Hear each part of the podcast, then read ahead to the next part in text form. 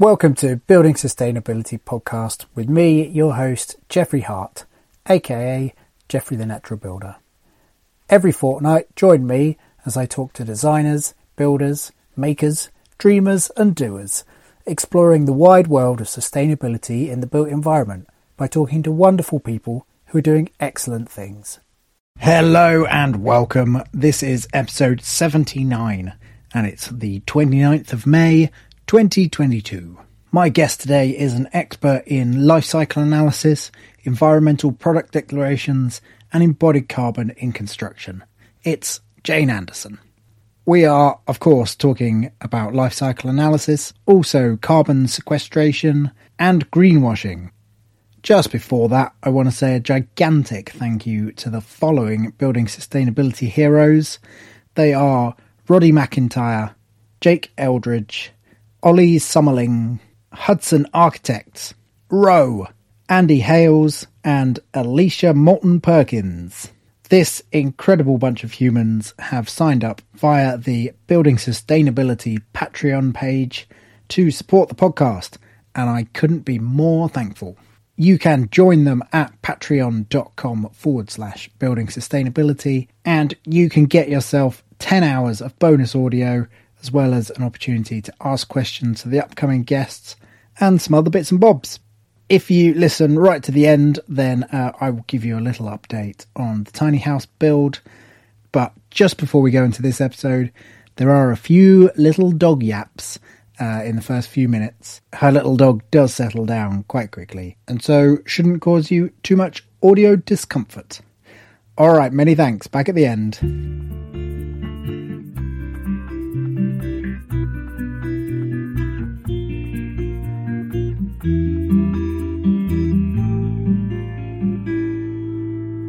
Jane Anderson. I have my own consultancy called Construction LCA, and I've been working on embodied carbon and the environmental impacts of construction materials, so life cycle assessment, since the 1990s. Um, so, yeah, I did a master's at um, the University of East London before it moved to CAT. Um, and uh, that was when I first had a lecture about embodied carbon and embodied energy and thought, oh gosh, this is interesting. Nobody knows what's going on here. And um, yeah, so I did my thesis looking at uh, whether we should be knocking down housing and rebuilding it or renovating it um, in terms of kind of embodied energy, although it turned out it was more to do with the performance gap and stuff like that. So we didn't really come to a conclusion. Um, and then I was lucky enough to get a job at BRE. So I worked at BRE for uh, just over 10 years, working on the Green Guide and environmental profiles, methodologies. And uh, yeah, then I went into kind of serious consultancy. Um, and uh, then I moved out of serious consultancy and started working for myself. so nice. Uh, the 90s, that's early for for this kind of thinking, isn't it? Yeah, I mean, there were quite a few people doing it, um, and it's quite interesting now. There's quite a few papers that are coming out, sort of the, the sort of early history. Mm. Um, but yeah, kind of Norway, um, Sweden, the UK, uh, the States, Canada. People were looking at these things and working on it. In fact, our government in the UK were quite active. Um, so it was it started in the building research establishment when it was part of kind of government were looking at um, embodied energy quite seriously. And then gradually, sort of lots of different methodologies, and then we got 15804 and a sort of common methodology, and hopefully, yeah, starting to.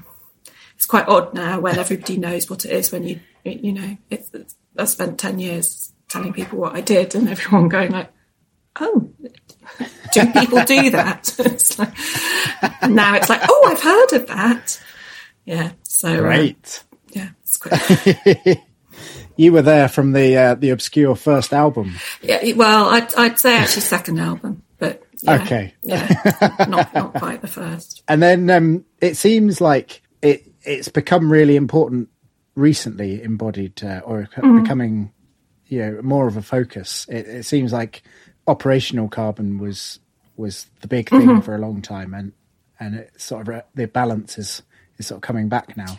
Yeah, I mean, it, it, the the figures are all that it's it's at least ten percent of of energy and, and greenhouse gases. Um, so it is if for for for embodied for embodied. Yeah, so it does seem yeah. a bit odd that um, kind of there hasn't really been any um, any emphasis on it in at least in the construction industry. So there have been sort of initiatives that have been trying to drive down emissions, sort of industrial level with cement and steel, but in terms of actually trying to to engage with with the design community and um, construction to, to, reduce that, it, it is quite recent. I'm, I'm very pleased that uh, that you're doing this. Um, so we're going to talk about uh, LCAs. Well, my first question: Does it matter if it's life cycle assessment or analysis? No, not really. It's the same Good. thing. Okay. I think you assess and then you analyse, so it doesn't really. And if, okay. Yeah. I was I was struggling to find out whether they were two separate things, and I was just not not getting it. But. No, I think it's the same, exactly the same thing, just two different words, and luck- luckily the same acronym. So yeah. Yeah. um, great. Well, do you want to, uh, to explain what an LCA is? Yeah. Uh, so basically, it's a way of assessing the environmental impacts uh, of an, a, a, product or a system or a service, um, a city, uh, really anything. Um, ideally, over its whole life cycle. So it has to be said that quite often when we look at construction materials, we do focus on maybe just a part of their life cycle, sort of in, in kind of the, what we call the cradle to gate, sort of just in manufacture. Um, but it, it, should really be looking at the whole life cycle and, and trying to take into account everything that that's that's influencing those impacts because lots of products let's say like insulation you, has impacts to make them but then they have benefits in the use stage um, and then we similarly have products like timber that have impacts at the end of life stage so kind of need to, to take account of everything transport as well. So yeah. Aha. Uh-huh. And so, um, so they, they don't include the performance, do they? Um, you should really be looking at the use stage as well, but this is where um, kind of construction maybe kind of considers it a slightly special case. So we obviously have construction products, but really what we're trying to create is a building or a piece of infrastructure and it's the performance of that that we're really trying to to optimize and to to to consider the impact um, for. So you could you could kind of optimize individual materials as much as you like. Uh, that doesn't mean that you'll end up with buildings that are good. Um, so the actual sort of process is is more of um, let's say with EPDs, environmental product declarations, we're doing the life cycle assessment for the products so that we then have the kind of building blocks, which is not really the right word, but, but, but the information to then be able to assess the whole building. Um, and that will include the performance of the building um, during the use stage, um, and to make sure that it's it's safe mm-hmm. and uh, kind of useful and accessible and usable. Um, yeah, but but to ideally try and reduce the impact of that building rather than just focusing on the materials. So, what what sort of things are you uh, looking at within the the LCA? The kind of concept of life cycle assessment, you should really be looking at every any significant impact. Um, so within uh, environmental product declarations now, we look at um, about nine environmental impacts and then a whole series of what we call resource indicators. So things to do with energy, water, uh, waste, um, kind of use of recycled materials, things like that. So I think there's about, oh, it's over 30 um, kind of indicators that we actually track um, for each of the different life cycle stages and modules that we're measuring. So there's quite a lot, but yeah, um, I say unfortunately, I think kind of climate change is the most pressing issue that we have at the moment. So generally, people are just focusing on on carbon but uh, the LCA and the EPD gives you all the other information as well. And what what sort of um, output, I guess, are you are you getting a, a, number that can be compared against other things, or is it a, a sort of written report, or how's it? What's the form it takes? So there's two different things. One is is if you if you're the manufacturer, for example, then you will get a much longer report than the EPD that you might see as a, a consumer or a, a, an architect, um, and that should um, it, it, should give you the information that actually enables you to understand exactly what it is that's causing impact and where in your supply chain that might be coming from. Um, that's the, the, the, kind of the ideal. So you should be able to not just see, oh, I've got a big impact uh, for carbon in A1 to A3. It should actually identify that that carbon is coming from electricity production or one of your raw materials. Um, so you get a much fuller report, and that's uh, confidential. Uh-huh. Uh, you, I mean, you can make that open if you want, but very few people do, uh, because it will also include all the information you've given to the um, to the LCA practitioner, um, and that the verifier uses to actually check the results. So um, there's potentially parts of it that you can make public that you might not want to to actually put, for example, your production data and exactly what raw materials and how much energy you're using. That might be something that that's that you don't want to make public. Um, sure, yeah. But yeah, so that's that's your kind of project, what we call the project report. Um, but then the EPD is normally about eight, nine pages now, typically, um, and that will have a little bit of information about the product, technical performance of the product, how it's made, um, kind of what's been assumed over the life cycle for it. So what what if it provides information on transport or uh, end of life. Most products now have to provide that end of life data. What's been assumed for that, um, and then the actual results. And quite often there will be a little bit of interpretation, so it might tell you what's causing impact, but that's that's kind of optional. Yeah, so that's what you kind of get as a consumer, uh-huh. and that that number, effectively, or those numbers, will be uh, one of the kind of key pieces of information in the EPD, something called the declared unit. And that's basically what everything is being measured um, for. So it could be one kilogram of cement, or one meter squared of plasterboard, or uh, one meter cubed of insulation. Um, so you have to kind of take that into account. And quite often, for something like insulation, there'll be different um, declared units or functional units that are used. Actually, there, there's generally quite a logical reason for that. Um, so something like uh, stone wool, rock wool, um, basically the impact of making it is, is fairly constant per kilogram, but they produce lots of different thicknesses and lots of different densities. So it makes sense for them to provide an EPD for one kilogram product. Um, the same, uh, you know, another product might really only be provided in a, a typical thickness, uh, you know, be provided in one 100 millimeter sheets, in which case maybe it makes sense to, to do it for that. Um, or you also see it for units of thermal resistance. Um, and then that again. So it, you have to kind of check that, and quite often then you have to work back so that you can convert. If you want to start making comparisons between products, then you have to make those conversions so that you're dealing with a common unit.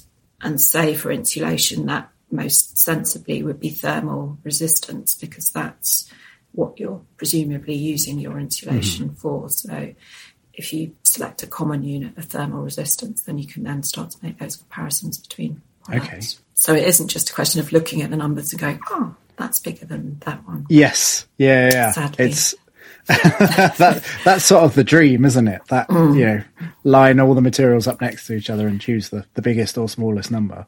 Um, who who are using LCAs and EPDs? So it does vary. Um, I suppose the, the kind of worst case ones are where literally somebody's got a tick box. They've been told they need to check that the product they're using has an EPD. So they just ask, has it got an EPD? And they get given one and they tick the box. And, um, and that's kind of it. Um, and that does happen as well in, in things like LEED and BREEAM, that it's about whether your product has an environmental product declaration, not about what that product declaration says. Um, so yeah, uh, there's a kind of the worst product in the world can have an EPD. It doesn't having an EPD doesn't mean your product's good. It just means that you know what impact it does have. Um, mm-hmm. So yeah, that that's that's sort of one end of it. I mean, people definitely are. There are some architects that are using them to actually select products and to make these these types of decisions, and uh, yeah, kind of creating these Excel spreadsheets and tables. Um, and we also see um, a lot of EPDs have been integrated into building LCA tools, so things like One Click LCA and um, the AECB um, tool that Tim Martel's designed that I can't remember the name of now. Which is bad. we, we, I'll, I'll, find it and I'll put a link in the show yeah, notes. Um, uh, yeah, no, I can't remember it. But yeah, so they've got lists of EPDs in them, um, and they're uh, so, for example, Tim has been through and checked all the functional declared units and converted them so that when you select that product and put it into your building, um, it will automatically know uh, from from what you've told it about how thick or how much of it mm-hmm. you're using.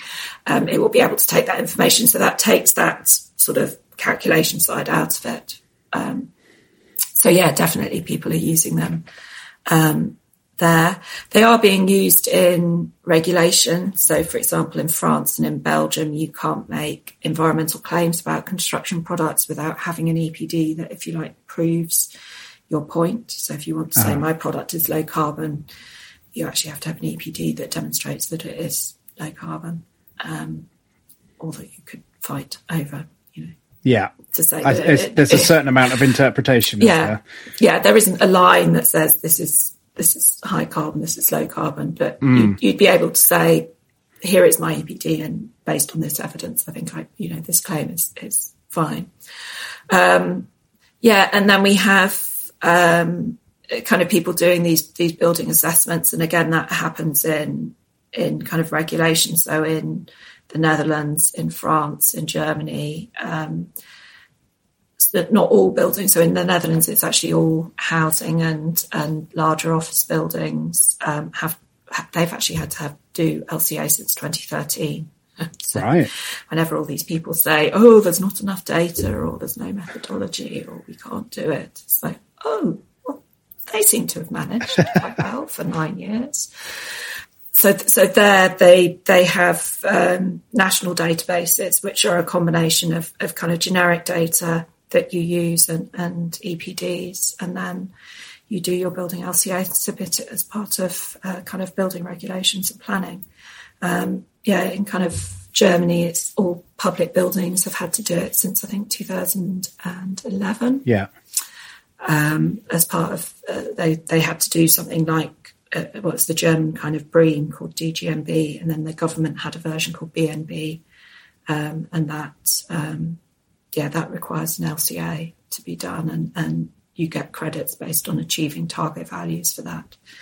So uh, yeah, people have been there's there's a lot. That's if you look, that's why there are lots of EPDs in France and Germany. Um, not so much the Netherlands actually. It's interesting, but uh, haven't quite worked out why that is. But, um, um, do you think do you think that will be the way that uh, things go here? I would like to say that, but I suspect from what I can see from things like the industrial decarbonisation strategy and things like that, that they're looking to kind of mandate EPDs first, at least for kind of high carbon products. Um, it, it, sort of seems, uh, and that that kind of regulating embodied carbon at building level is going to take a lot longer, which to me is a bit um, I think it's kind of doing it the wrong way around, if you like, because as I say, it's it's about the buildings. You know, you can use an awful lot of a very low carbon steel or concrete inefficiently in a building and end up with a much higher carbon building than if you used a higher carbon steel more efficiently. Yeah. I mean, obviously, the optimum is that you use a low carbon steel efficiently, but um, if you like, that the, there are lots of different parts of the, the cake to try and cut the emissions and, and reducing the impact of the products is just, let's say, one quarter of it. You've got kind of reducing the number of buildings that we build because we don't need necessarily to build all the buildings that we build. We could be reusing buildings. Um, and then you've got actually the design processes and designing more efficiently. So there's been kind of lots of work looking at structures, for example, and we tend to design all the beams in a floor based on the kind of the, the, the worst case loading rather than yeah maybe being a little bit more um, specific. And uh, so there's the, yeah, there's lots of evidence that that there's over specification with good reason. You know, it'd be very dangerous if somebody accidentally put the wrong beam in the wrong place, and if they're all the same size, there's no danger of that. But um, hopefully, we can overcome things like that. Um, or, mm. or try to work out really why the worst case beam is so bad, and maybe there's a better way of doing avoiding one beam having such a much higher load, loading. But um, yeah, yeah. So there's lots of different ways of coming at it, and just coming at it from sort of saying, "Oh, you need an EPD," um, is I, am not sure. I, I, could imagine it would be frustrating for people to produce EPDs that they're not always asked for. Yeah, that there's lots of kind of kind of questions about how that would actually work with imports and setting levels, for example, and and yeah, how, just having the EPD, I'm not sure whether that would really make a difference. Mm. I feel that if everybody was actually measuring the embodied carbon of their buildings, then we might kind of more quickly get more manufacturers producing EPDs and, and more buildings actually reducing an impact. But yeah, yeah, I don't know. That's the that's the hope. Yes, of course. How do you actually go about producing an EPD or an LCA? It, it seems to me like a, a ridiculously complicated uh, thing to, to work out. It, it's kind of quite logical, really. So effectively now, I mean, it, it, it's changed, but now there are databases that effectively have information on the production of kind of everything. Right.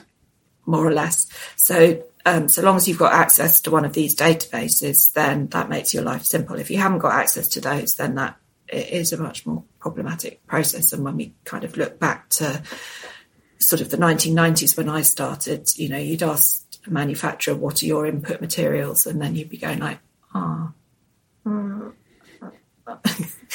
haven't got any data for that. We'll just have to use this nasty chemical, kind of generic nasty chemical data uh-huh. Um, but that sort of, but, but now that happens much, much less, if you like, um, because there's just been a, a massive kind of expansion of, of data to, to use. Um, so effectively, what you do is the manufacturer tells you, if you like, for, for one year of their production, what they produce, and then everything that they used to, to produce it, and then everything else that kind of leaves their factory, so their wastes and um, the transport information for the things that are coming and leaving their factory um, and all their energy data. And uh, if they're only making one thing, then that is nice and simple. And it's literally just then a question of linking all this data up to an upstream uh, kind of impact for manufacturing, say cement or sand or treated water, electricity, whatever. Um, and then effectively you have tools, uh, but you could do it in an Excel spreadsheet. Um, if you're making 700,000 tons, you just divide this impact by 700,000 and then you've got the impact per ton. Um, so that's the kind of, this very simple kind of way of doing it. Quite often factories make more than one thing.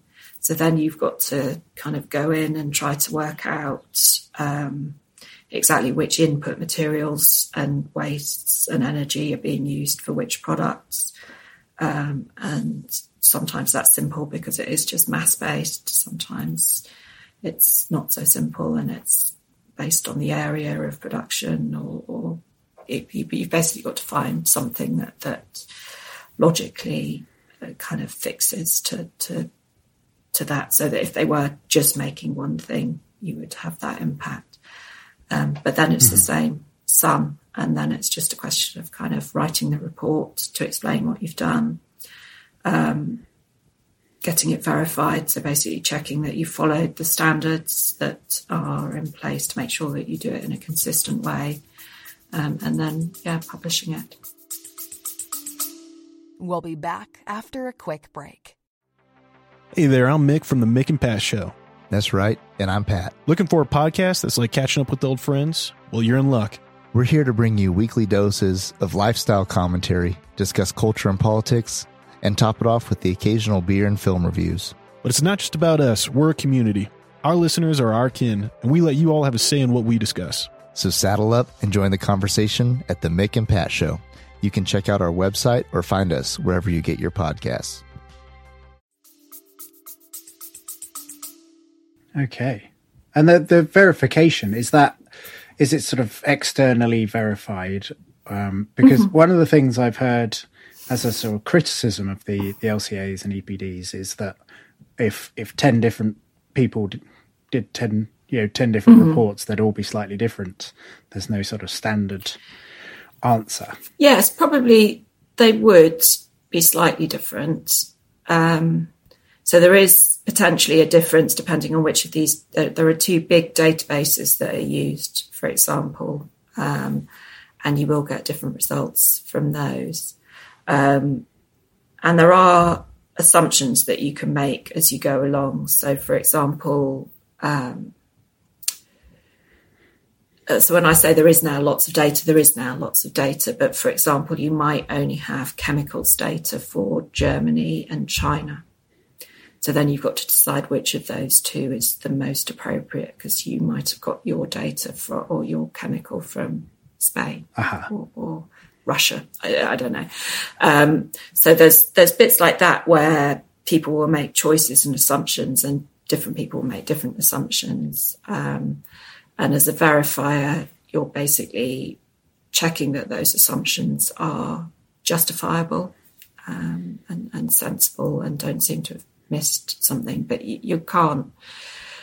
There isn't, you know, until we have perfect information for for everything. There's always going to be that level of assumption.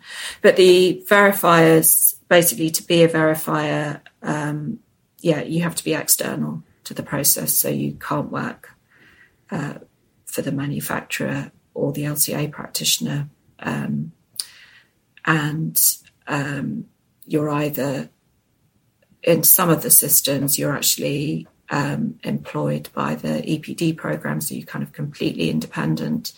Um, in others, you are appointed by either the LCA practitioner or the manufacturer to do the verification, um, but you're acting independently um, in that process. And the verifiers basically have to be experienced LCA practitioners, so they've got to um, have demonstrated that they have you know a good knowledge of the standards and and the types of processes and products that are being assessed. So uh, uh-huh. it it's a, a reasonably rigorous process.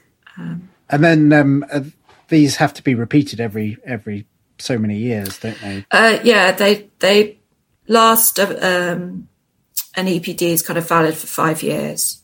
Um, it can be shorter. So for some, if it's a very new product and your production line's just started, something like that, um, it might be shorter than that. Um, or if there's, um, yeah, sometimes we see um, people that are using um, green energy certificates or an EPD from another process, then you might have a slightly shorter validity because you want to make sure that that's ongoing. Yeah. Um, that those kind of commitments are ongoing. Um, but yeah, they last for five years. At the end of that five year period, it is possible to say, actually, I, I've not changed anything. So I'm still doing exactly the same thing. I've got the same equipment in my factory. Nothing has changed. I want to carry on using it. Um, and we tend to say that's fine because if you like, there's a, a disadvantage in doing that because things like electricity production and, and very often production of, of raw materials is becoming less carbon intensive. So if you carry on with the validity for kind of another five years, you're probably um, taking a hit. Uh, mm-hmm. That that if you were to redo your LCA, you would get an improvement, not because you've done anything different, but just because the world has become slightly less carbon intensive potentially. Yeah, yeah. I suppose. I mean, I was I was thinking that uh, in a five year gap the chances of there being more accurate data or more relevant data to, mm-hmm. to what you're doing would be the, the big reason.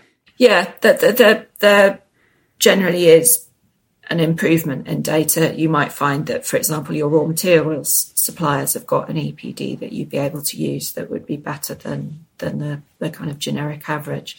But there is a um, what's the word? It, if you were then to stop using that supplier, you would have to redo your EPD. So there is a, a kind of risk in kind of using other people's EPDs that that you you've got to um, kind of have know that that relationship is is going to be ongoing. Otherwise, it it's a bit of a a kind of um, a, a rod maybe that you've got to, to keep redoing your EPD if you were to change suppliers. Sure. Yes. Got you. We talked a little bit about the stages of life. Uh, so mm-hmm. that's cradle to gate, uh, cradle to uh, is cradle to gate, cradle to grave, or cradle to cradle. Are they the sort of three three options, or is there is it more complicated than than that? So cradle to cradle is is not really when you do an EPD, you you will take account of any recycling that that typically happens. So when we say cradle to grave, we're not actually assuming that the product is going into landfill. Um, mm-hmm. Potentially, when all this started in the 19 sort of 70s, uh, that was what happened. So cradle to grave kind of made sense because that's where Coca-Cola bottles, and Coca-Cola cans went. And to be honest, it's still where 45% of Coca-Cola cans go. Um, it makes me very angry. Um, anyway, so but so so we say cradle to grave, but effectively we are looking at, at recycling. So it isn't this assumption that everything is is is waste and and not used. We do um, try to look at, at what's what's being recycled and, and reused. Um, so the other stage is basically a cradle to gate is to when it leaves the factory gate. Cradle uh, that there's kind of cradle through construction, cradle to site, cradle, um, which which basically take transport and, and the kind of construction process into account. And when we talk about carbon, we now talk about upfront carbon, which is that kind of the, the whole manufacturing through to actual construction and kind of practical completion. Um, yeah, and then we have the use stage. So actually using the building, refurbishing it, maintaining it, uh, operating it. Uh, yeah, then the end of life stage, and then EPDs do have this this mysterious uh, what we call module D, which is basically um, so effectively what we do in LCA. You you one of the kind of core rules of LCA is that you have what's called a system boundary. So you decide what's in your system, um, and if you want to to do it kind of correctly, that system boundary has to be the same at both ends. So it's it's not right, if you like, to say that I'm going to start my system boundary for when something has been recycled and I'm going to end it before it's recycled. If you if you're starting it when it has been recycled, you have to go through at the end of life until it has been recycled, so that you have a consistent system boundary. Um, so we have kind of this, this, system boundary, but what we want to show is if something has been recycled at the end of life, what is the benefit of that? Because we can't show it as part of that end of life. Otherwise, we would be, uh, we, we, can't move the, the boundary at the beginning. So yeah, so we have this module D, which basically shows this, this benefit. Um, as, as if you like, there's just this additional piece of information about what will happen uh, normally in, in a long time. So this is again the difference between um, sort of the original LCAs were for things like Coca-Cola bottles and cans. Uh, Coca-Cola were the kind of one of the big companies that started it off. Um, but but a Coke can, you know, it it it's there no more than a year. You kind of make your Coke can out of whatever you make it out of, and then you recycle. Well, you recycle it or you put it into the to, to landfill, and and that's its its life cycle, um, and that's so sort of short that you can kind of take into account that recycling because if you are kind of using the recycled cans to make cans, then it's all kind of happening at, at a point at which the amounts that are going in and coming out are kind of balancing each other. The problem with construction is that you put whatever you're putting into your building now and what comes out of your building in 60 years' time. Um, you know, when we look at what comes out of demolished buildings today, it's about a tenth of what we're putting in, um, even though it is everything that went in when those buildings were made kind of 60, 100 years ago or 30 years ago, sometimes more worryingly. Um, oh, tragic. But, but, but, we, but we've just got this kind of this, this growth curve that means that, that we're always kind of catching up. So the, and the amount of recycled material, even if we recycled and reused everything, it would never meet our current demand if we continue to demand as much as, as as we are.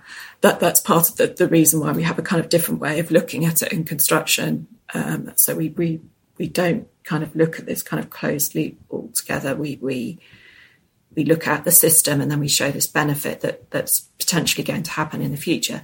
But again, there's lots of reasons why.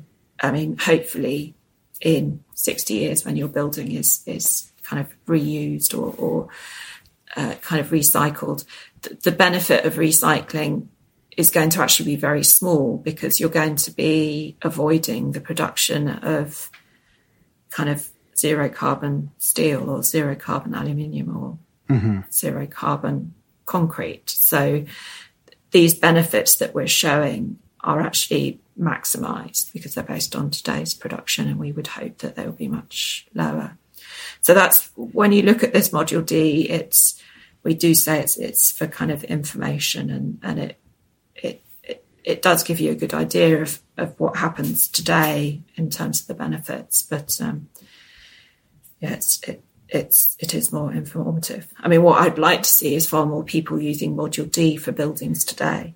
So actually, mm. when you've got a building and you're trying to decide what to do with it, well, actually assess your module C and your module D, if you were going to demolish it, what is the impact and what are the benefits and how could you improve those benefits and reduce those impacts um, by, by different choices. Yeah. Um, and that's what things like kind of demolition audits are about. But um, that's really kind of the, the where module D really is is isn't being used at the moment and, and should be. Okay. Would Module D be sort of encouraging people to design for deconstruction? Yeah. So it's because yeah. my understanding is that you don't get if you use recycled materials there's a sort of it's it's a good thing but enabling the reuse of your materials mm-hmm. so far isn't isn't yeah. so well kind of encouraged no and that that would be shown in module d so effectively if you're um, recycling, as you say. Uh, so, for example, for concrete, if you're recycling the concrete, then you're you're basically only showing the benefit of avoiding aggregate production because that's what you're generally crushing the concrete up to to use it to replace. Mm-hmm. Um, but if you were able to show that you could reuse it, for example, then you would be avoiding concrete production. So that would be a much bigger benefit. Um, the same with steel. If you're reusing the steel, you're actually avoiding the production of the steel rather than just, um, yeah, having to have the impact of recycling it and then showing that benefit. So there is a bigger benefit if you can reuse it. Yeah, this this is a question that came from John Butler. Well, his his question, you know, sort of where is the incentive now for for design for reuse, and can it be encouraged more? Yeah, uh, I mean, I think it, that's where it comes through is it, it would be in module D being able to show a bigger benefit in module D. Yeah.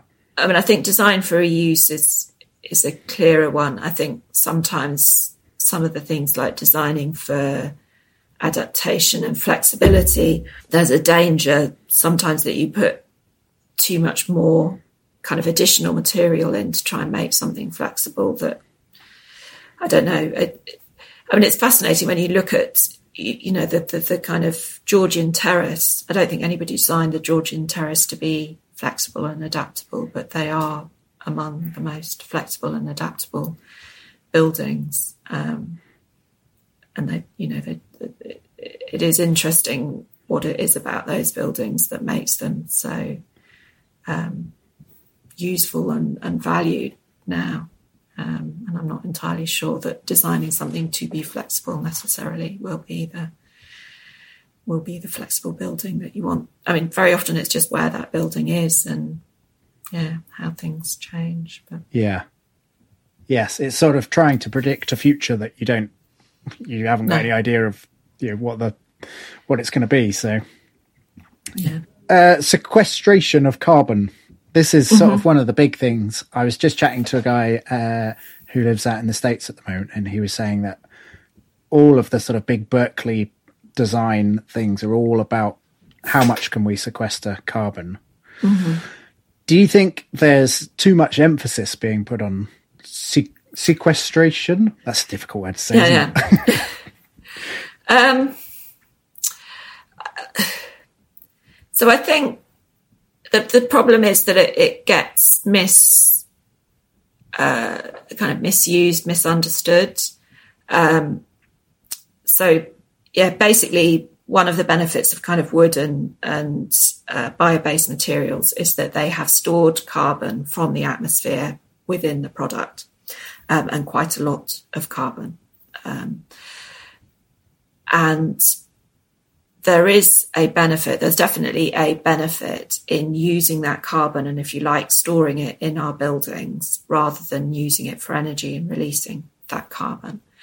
Um, where I think there is a problem is that timber and indeed bio-based resources are, are finite. And well, they're not finite, but they're, they're, they're not limitless. And we should be using them just as efficiently as we should be trying to use all of our resources.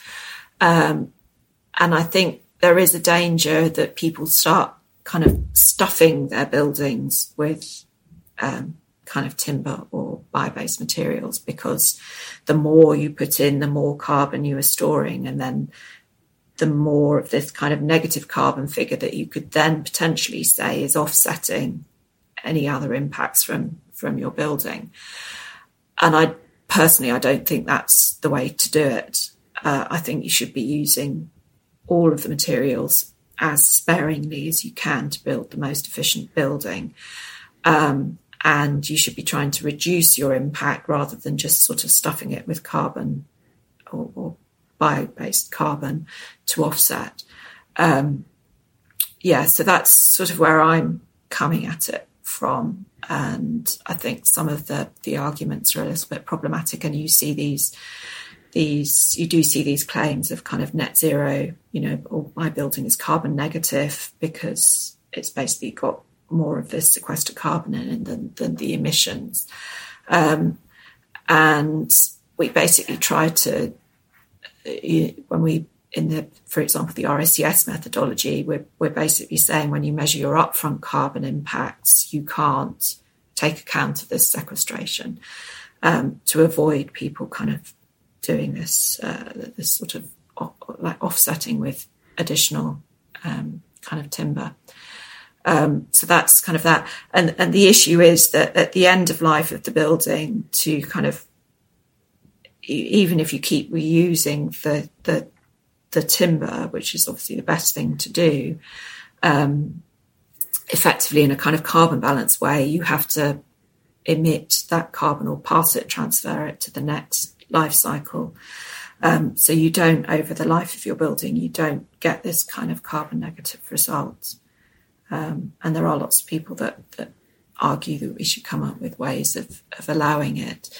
I think to me that the best way of, of kind of actually showing the benefits, um, Bath University have been doing work on it, showing these, um, the uh, radiative forcing and the actual impact of, kind of over time. So it's what they now call dynamic LCA approaches. Um, but there is a big difference between um, emitting carbon today and emitting carbon in 100 years. It, it's the same kilograms of CO2. It gives you exactly the same results in an LCA.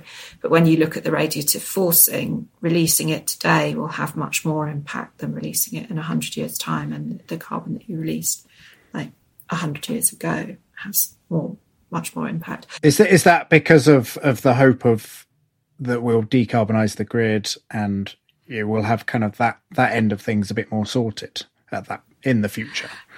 Um, no, it's it's more just to do with um, the the fact that that the carbon stays in the atmosphere. So whenever you release it, it it, it has more. The, the longer it's in the atmosphere, the the more impact it, it has, if you like. Yes, understood. Because um, it doesn't really disappear.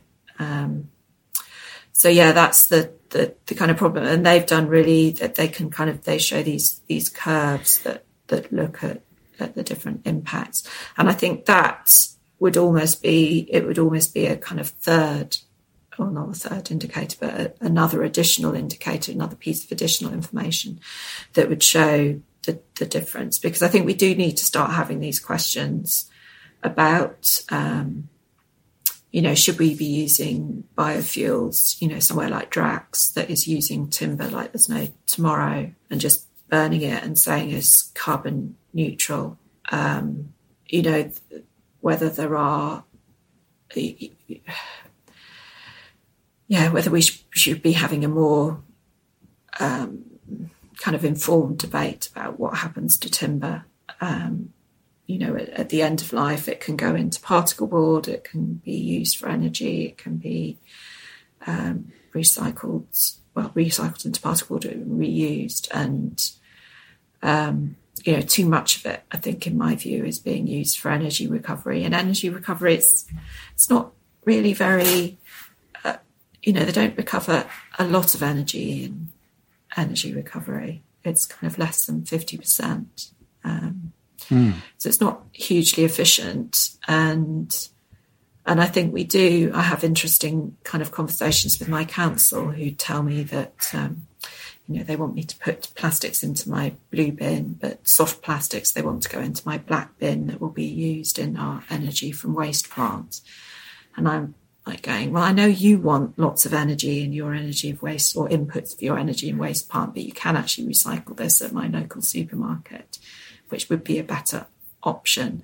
But they actually need us to waste because they've got a contract to deliver waste. So I think they've got, mm. you know, I, I think it, a lot of these things when we're talking about recycling, it you.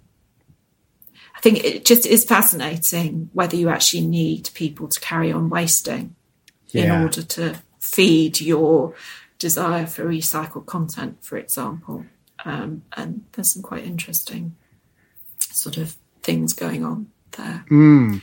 I mean, it, I, I rant about this quite a lot, but it seems like, uh, you know, can capitalism and you know this this contract to to feed them waste that's that's sort of going against what we actually need to do, but because money's tra- you know changing hands, that's the thing they're mm. doing.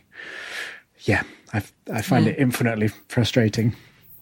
Um, but um, so I guess it sort of leads on. Um, I wanted to talk a bit about greenwashing and, and sort of following on from mm-hmm. the, you know, can you have a carbon negative uh, building? A lot of people are, you know, shouting that, look at my carbon negative building. Um, and mm. it, it's one of the reasons I, I very much enjoy your Twitter feed is um, is you you calling out uh, all of these claims. Rant, rant, rant, rant. Yeah, yeah, yeah. I mean, I think um, I don't. I mean, it's good that people are trying, um, but uh, yeah, it does. It does annoy me sometimes when I see some of these claims, and you're trying to work out have you know where.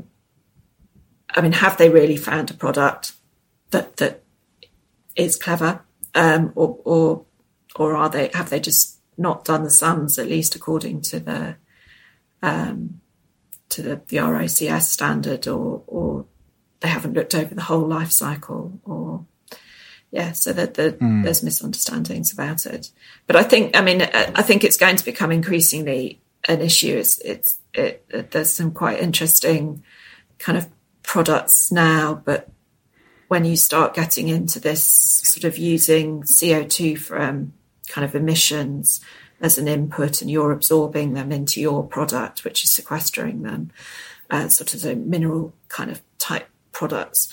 Um, but you're sitting there going, well, who's actually, who's going to be able to claim that benefit? How are you going to divide it up? Because you can't, if you like, if it's the cement manufacturer who's allowing his CO2 fumes to be absorbed into your product, he's going to want to go, I don't have any CO2 emissions. Um, but the person at the other end is going to go, my product's fantastic because it's it's sucked up all his CO2 emissions. You know, they can't they can't both be claiming that, that they're, they're kind of sucking up emissions. They've got to either split yeah. it between the two of them or yeah, and that's going to be quite an interesting one, I think, to, to see how that works out in in kind of developing LCA methodology to to decide who should have it and and even yeah, just just kind of politically. Um, but um, but yeah, it, uh, you know, are you going to be allowed to do that? Kind of if government set emissions levels, what what are they going to allow? So the French, for example, are quite um, yeah. There's lots of things they're not allowing um, in mm. terms of. Uh, do they allow offsetting in terms of you know like a, an offsetting scheme? No, that's so good. offsets in in terms of product labeling. No, you can talk about the fact that you have then offset, but you have to say this is the this is the impact of my product. Mm.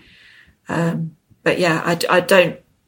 I, luckily, I haven't had it yet, but um, it it will definitely happen. I think where we will have people, and then you'll have to decide who's able to say what. I, I, it seems ridiculous that if you could, you know, I could create a, a giant cube of concrete and then spend lots of money on a an offsetting scheme and to claim I'm you know net zero.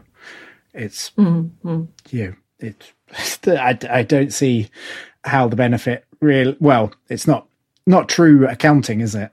No, I mean, I think uh, what is good is that everything that I'm seeing coming through at the moment is is becoming increasingly clear that that if you want to be net zero, it's not just a question of offsetting your emissions. You've got to have demonstrated that you've reduced your emissions um, in line with the, the kind of Paris obligations, um, which is quite hard to do.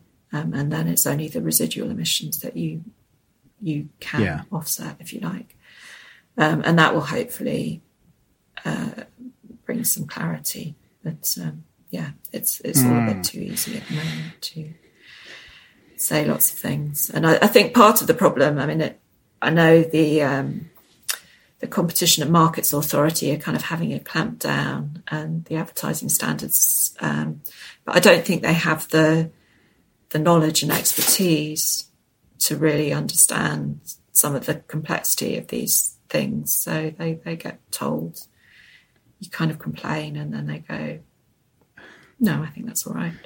And it's like, no, I don't think it is. Mm. Is is there any sort of legislation or, or sort of things happening in the future which would stop people just making mm. these these sort of poorly accounted claims? Well, so I don't know if you've seen the draft construction product regulations that the UK are bringing in to replace or, I, think, I, don't think they're actually to replace, but in addition. So it's basically they've come from the fire um, kind of safety side of it. But that at the moment does have a little section on um, mislead or claims and misleading claims, and it will be illegal to mislead people. Um, but uh, yeah, to mislead people about anything that is um, covered by the any of the work requirements. So that does include kind of greenhouse gas emissions.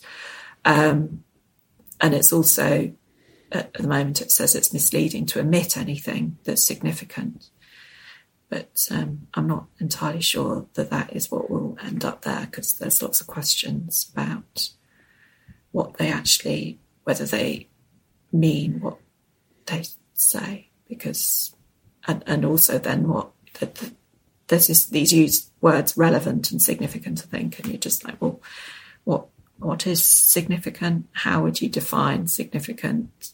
Um, does that mean everybody has to have an EPD if there is potentially some significant environmental impact from the product? And yeah, um, so I, am not sure what will come out, mm. but I think hmm. it's definitely. It seems it's on their agenda but whether that will actually cover greenwashing, I'm I'm not sure. But hopefully that we, I mean, it, they're certainly stronger on it through the Competition and Markets Authority. Yeah. Well, I'm conscious that we're uh, we're at an hour, um, but I did just want to say um, one of the things I really enjoyed, again on your Twitter feed, was uh, uh, the city bench. oh yeah. You, so they it was a bench which has some vertical moss panels, and they mm. claimed that the bench will absorb 240 metric tons of CO2 per year. Mm. I think there was I think there was an error somewhere in their calculations because I wouldn't want to sit anywhere near that bench. Yeah. really. I mean, what would that actually kind of physically mean? Well, I mean, wood is wood is about four five hundred kilograms per meter cubed, so two hundred and forty metric tons is uh, four hundred and eighty meters cubed. So, uh, yeah, there was definitely something wrong somewhere in the calculations, but uh, yeah, you'd have to be going on and kind of cutting the moss. Yes, it was. Yeah, it's a mystery. I mean, I think they're great, and I'm sure they do improve air quality, but I'm not entirely convinced that they're sequestering that much carbon. And even if they are, what are they doing with it? So it's it's like, mm. I mean, it grows and it grows, and it, you know, and if they then came and trimmed it and then they took it all away, what would what would be happening with it? I imagine it would just be going back into the atmosphere again. So yeah, it, it yeah, it's good. I, I recommend everyone uh, follow you on Twitter so you get the the the updates on uh, on you know calling out inaccuracies and uh, well, just fraudulent claims. Yes. Yeah, but I do. I mean, that's the thing. People need to call people out on these things. I think you know, just ask the question: How did you measure it? Really? Yeah, and I think it comes from a place of you know the the people publishing that they they'd really like mm. it to be mm. true. Mm. Yeah.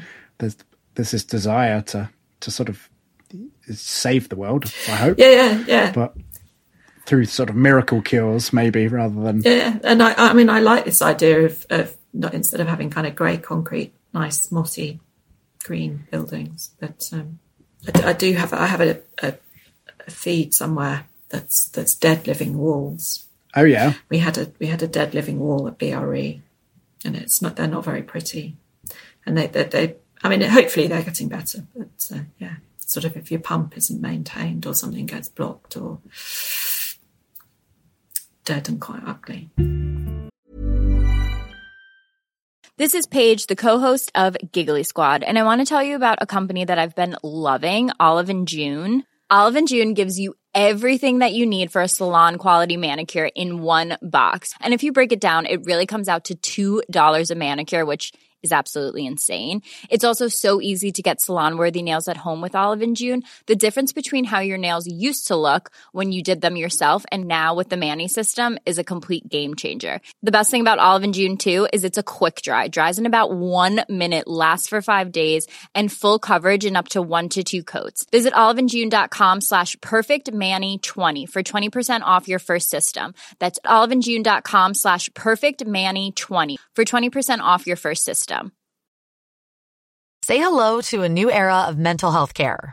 Cerebral is here to help you achieve your mental wellness goals with professional therapy and medication management support. 100% online. You'll experience the all new Cerebral Way, an innovative approach to mental wellness designed around you.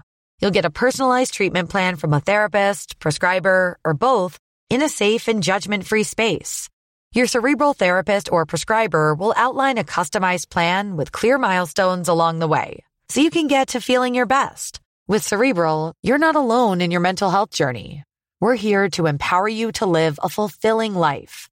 So take that first step towards a brighter future and sign up today at cerebral.com slash podcast and use code ACasts to get 15% off your first month. Offer only valid on monthly plans. Other exclusions may apply. Offer ends July 31st, 2024. See site for details.